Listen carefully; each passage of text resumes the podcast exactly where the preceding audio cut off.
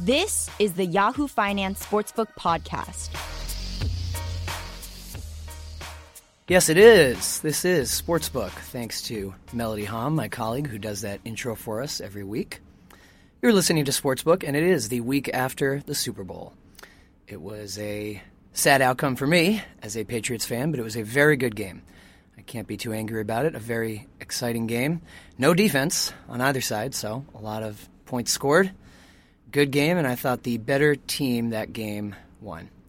But really good performance by Brady, that is for sure. Tom Brady's got time left to win another Super Bowl. Anyway, we're going to take a little bit of a guest break post Super Bowl, and it's a good time to take stock of the past 12 months or so in sports. The NFL season is over. Football's done for a while, although, as we've talked about a lot on this program, don't expect to stop hearing about football. We know how the NFL tends to dominate the media cycle all year round. But in terms of play on the field, football's done for a while now. Spring training for baseball is right around the corner. We're in the middle of the NBA season. We got hockey started up. And so it's a good time to look back at three great interviews we were able to do this year outside of this podcast. And that was of three pro sports commissioners. We had three of them at our Yahoo Finance All Markets Summits. We've done two of those in the last year, and actually this week we have a third. Pretty far from sports, it's a cryptocurrency summit, although there are interesting ways in which Bitcoin and cryptocurrency and blockchain has touched the world of sports. In fact, I got quite a lot of pitches for stories about betting on the Super Bowl via the blockchain. Of course, when you hear this on Thursday, the cryptocurrency summit will have just happened the day before. But all of the great interviews and panels are online at Yahoo Finance, so if any of you do have an interest, go check those out. Point being, at our previous two summits, we were able to get commissioners like Gary Bettman of the NHL, Don Garber of Major League Soccer, and just about a year ago, Rob Manfred of Major League Baseball. And I was thinking about the past year or so in sports and uh, the almost eight months we've done of this podcast. And I was wondering where is it all headed in terms of revenue? Where is it all headed in terms of which leagues get a piece of the gambling pie if there is a change to U.S. sports betting law? Which leagues are well suited for the next few years and for the future? And which ones may not be? Obviously, we've spent inordinate amount of time on this podcast talking about the NFL ratings decline, and the numbers for the Super Bowl are out: 103.4 million viewers. That's still huge. That breaks the top 10 barely. It comes in at number 10 of the most watched U.S. television events ever. But it's a 7% drop from last year's Super Bowl viewership. And it's the least watched Super Bowl since 2009. Not great stats. Again, big, big viewership nonetheless. Uh, the Super Bowl is, is a huge ratings bonanza. But it is going down. And so when you think about the major American pro sports leagues, what does it look like in 10 years? Is the NFL still the top dog? Maybe by not as much. Has the NBA surpassed it? Has Major League Soccer grown a lot? Because right now its growth trajectory is very impressive, although it's from a small base. So I want to play just a few clips of what some of those commissioners had to say. We're going to start off with Rob Manfred. Had some interesting thoughts about, I thought, two specific topics. One, we know that pace of play and the length of a pro baseball game is a current hot topic. It's something people have complained about. They say, oh, baseball is too slow, too boring. Of course, I'm of the mind that things change and yet things stay the same. I, I think baseball, there are people who are going to complain it takes too long, and there always were and there always will be, no matter what they change. And I'm a little bit of a purist.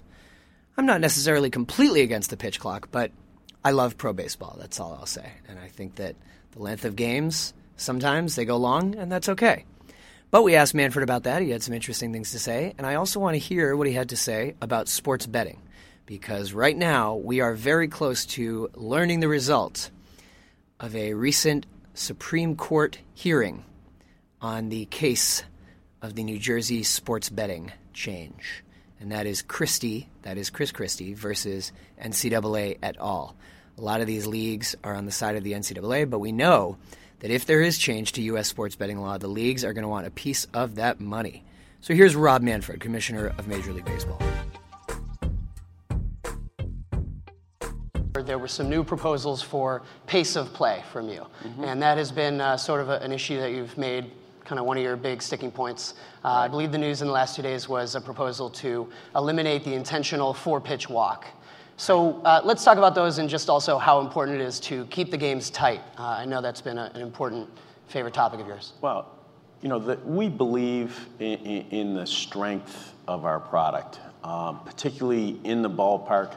I don't think you hear people complaining about pace of game. I, I think it is more of an issue in our broadcast product. Um, the amount of time that a baseball game can take is something that we constantly have to pay attention to.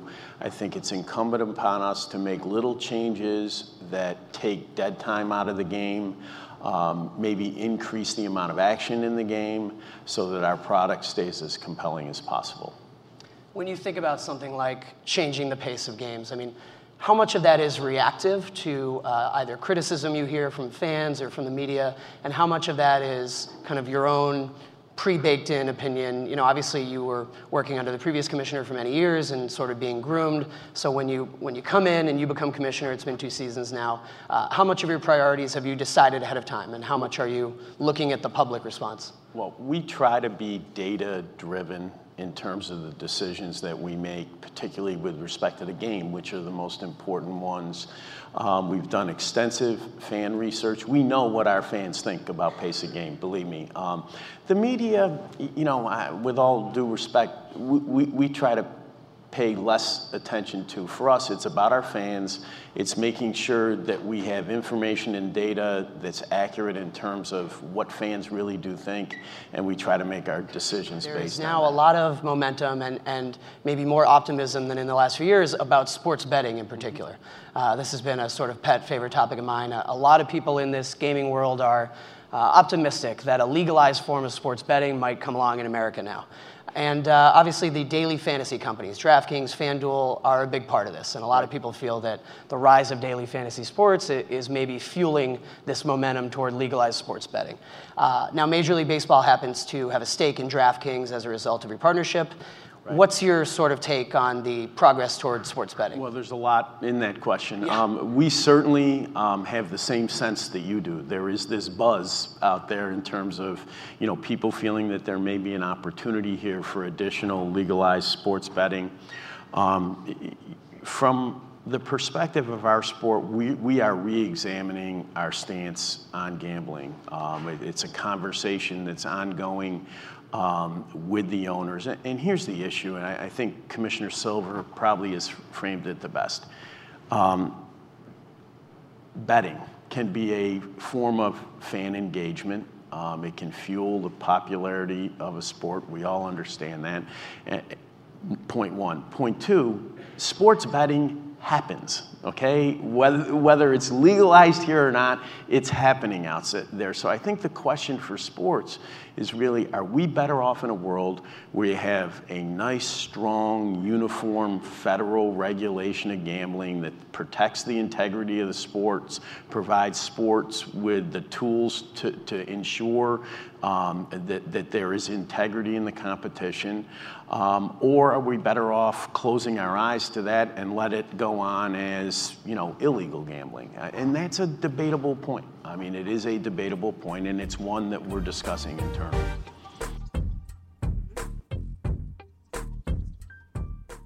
All right, that was Rob Manfred, who, of course, is still relatively new in the hot seat at Major League Baseball. And boy, when he said that about sports betting, uh, Major League Baseball, we are re examining our stance on gambling. That made news headlines. Uh, that got picked up a lot of places because people were surprised to hear it so starkly. Of course, over in the NBA, Commissioner Adam Silver has been very vocal about supporting legalized, regulated sports betting in America. But we hadn't heard such a clear statement like that from Major League Baseball. And next up, we also had the chance to interview the NHL Commissioner Gary Bettman, and he had similarly interesting things to say about sports betting. So I'm going to play that for you. I also want you to listen to Bettman talking about the success they've had with Nashville's hockey team, which, of course, last year went all the way to the Stanley Cup, and then specifically opening a brand new team in Vegas. People didn't think it would happen, But we know that the Las Vegas Golden Knights are up and running, and in fact, they're one of the very best teams in their very first year as a team. So that's been interesting to watch. And uh, I, I found it kind of interesting to hear what Bettman had to say about how you start up a new expansion team from nothing. Take a listen. Gary, your season just started. The NHL regular season has returned. And this season, we have a brand new team in Las Vegas, Yes, which I think do. a lot of people never thought they'd see the day.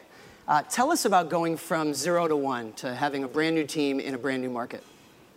Well, first of all, uh, the criteria that we look at before we expand is what shape is the league in?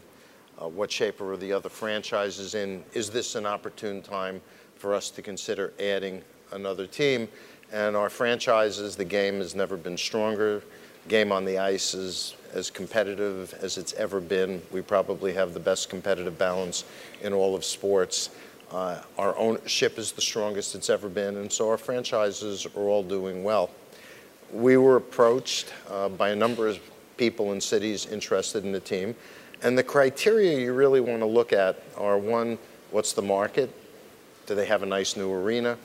Who's the owner going to be? And that may be the most important criteria. And what will it do to enhance the game, the image of the game, the league's brand? And in the case of Las Vegas, and no knock on anyone else who was applying or interested, uh, they had a brand new arena.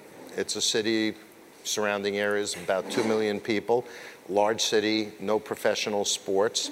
We did a little bit of digging in terms of people have this notion of Las Vegas that it's the strip and nothing else, which happens not to be the case. There's a community of lots of people who want to do things that you do in any other city.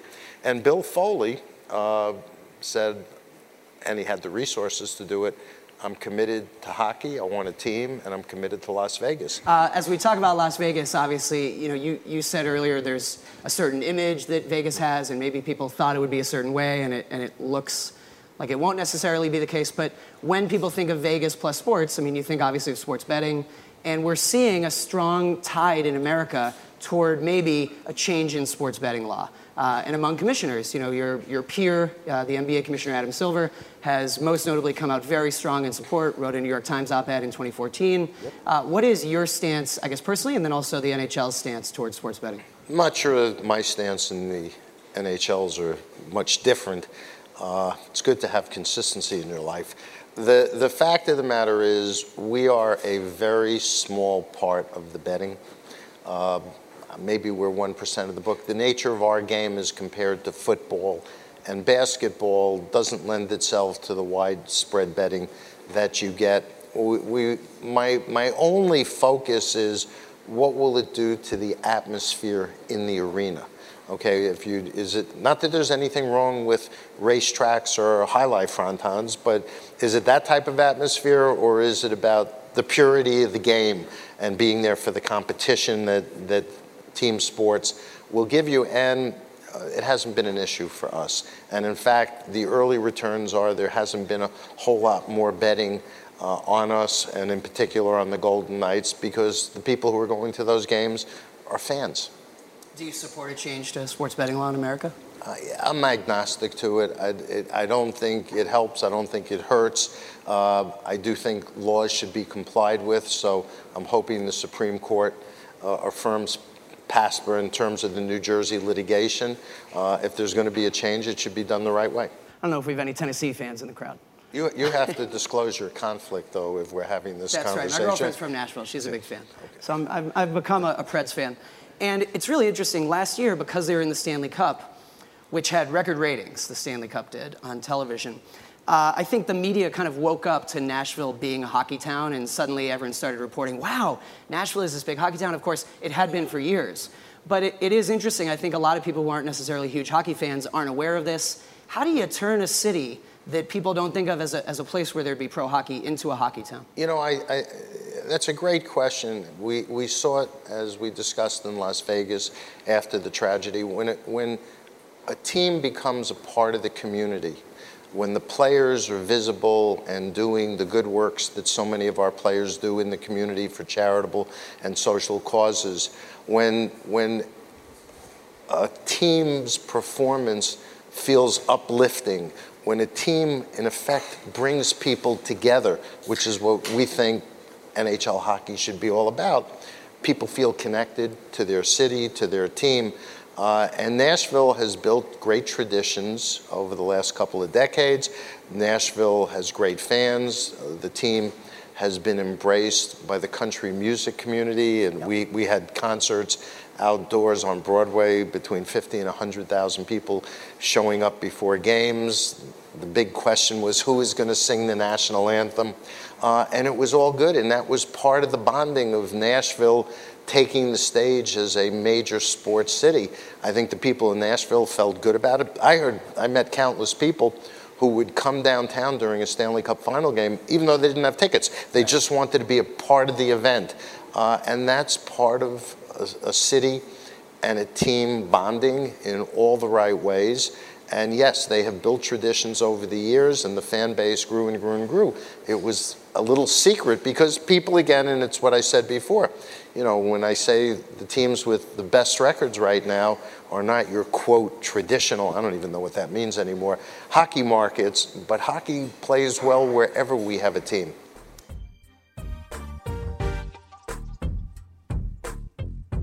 All right, that was Gary Bettman of the NHL. And finally, most recently, I had a chance to interview on stage at our live summit Don Garber, the longtime commissioner of Major League Soccer. Uh, really liked getting a chance to talk to Don, and as we've written a lot at Yahoo Finance, Major League Soccer has really grown recently. Uh, in its most recent season, it broke all kinds of attendance records, so that was big. Of course, the Atlanta Stadium had an outsized influence on those numbers because we know that the new Atlanta team is playing in the new Atlanta Falcons Stadium, and that Falcon Stadium can hold a lot more people than the average MLS stadium can. But broke attendance records, and on the field, uh, broke a record for the most total points by a team. So I guess this season we saw the greatest MLS team ever, at least statistically speaking. Anyway, we asked Don about this current controversy. The Columbus, Ohio team, that's the Columbus Crew, the owner has indicated that he would like to move the team to Austin, Texas. Interesting for a number of reasons. One, of course, the Columbus fans are upset. There's been a months old now social media campaign, hashtag save the crew. They don't want the team to leave. But the team hasn't been making very much money. The games don't sell out. And that owner would like more money and a bigger stadium. And if the team heads to Austin, that would be Austin's first big pro team. So that's also a separate but related, really interesting narrative. Uh, I believe the latest this week is that the team was scouting out potential sites in Austin, but I saw a story that the owner hasn't yet procured funds for a brand new stadium. So this is not a done deal, and Major League Soccer is not yet saying it's a done deal, and the team might stay in Columbus. But listen to what Garber had to say about the considerations that come into play when you talk about moving a team. And then, just like the other two commissioners, we got Garber's take on legalized sports betting. Listen. From the amazing attendance and instant success of this Atlanta team, you have a team right now that wants to relocate. Attendance has been low. That is the Columbus crew in Columbus, Ohio.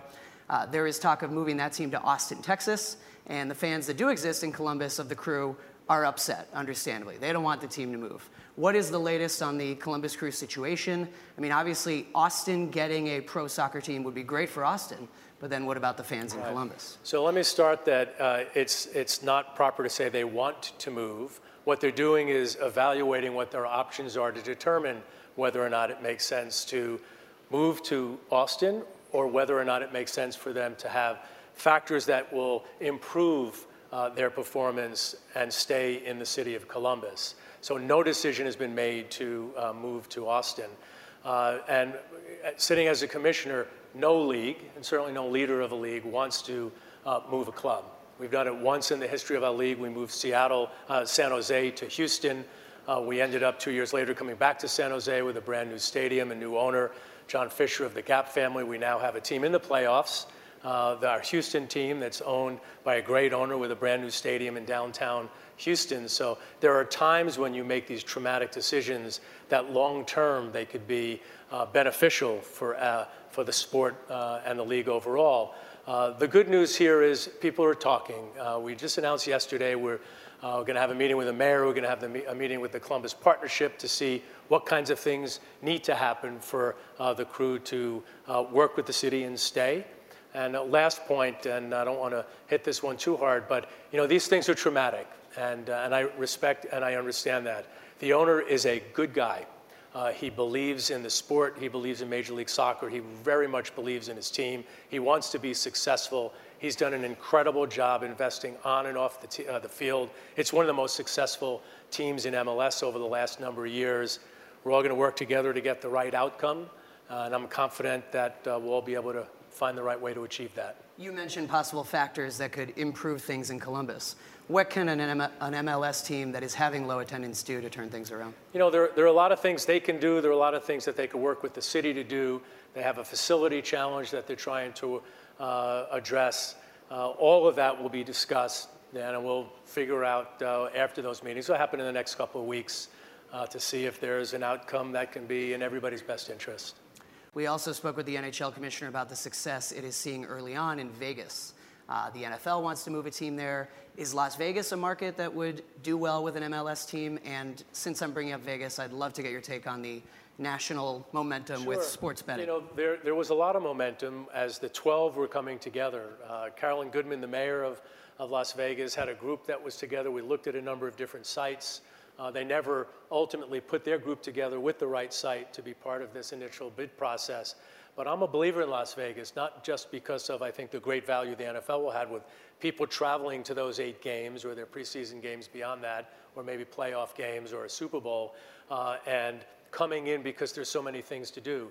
If you really follow, follow what's going on with Zappos, what's going on with the hundreds of thousands of people that work in industries that may or may not be there because they're gambling or participating in the entertainment options, but they want to have things that matter to them. They want to have local sports teams. They want to do things that are going to allow them to feel about their city the way you would feel about New York, living in Brooklyn and going to an NYCFC game. I think both clubs will be clubs will be successful. As it relates to gambling, you know, one of the only values of being the youngest major league here and sometimes being under the radar, we get sensitive about that even after all these years, is I think it gives us the opportunity to push the envelope on a number of different things. Uh, as it relates to FIFA, we're pushing them on technology. We're the first league to have video review fully rolled, rolled out uh, in MLS so that there's a video review system that doesn't exist in the Premier League, for example. As it relates to gambling, I do believe that we could lead this effort because I don't know that everybody will see soccer as having the same challenges that perhaps would exist if the NFL was going to come out in support of it. Major League Soccer was not part of the group that Gary talked about that was lobbying down in D.C. Uh, for the bill that was being passed in New Jersey gambling on games, betting on games is part of the DNA of football around the world. Go to a game in Chelsea or in Stamford Bridge, somebody's coming to your seat or in your box with a tout sheet, and you can place a bet. And it's not just on game outcomes, it's things that happen within the game. Long way to go, a long answer, but uh, I'm a big proponent that it's going to happen. We might as well be in front of it. I think there are great values to our tax revenues to be able to do that. I don't think we can stop it, so maybe we'd even leave the charge.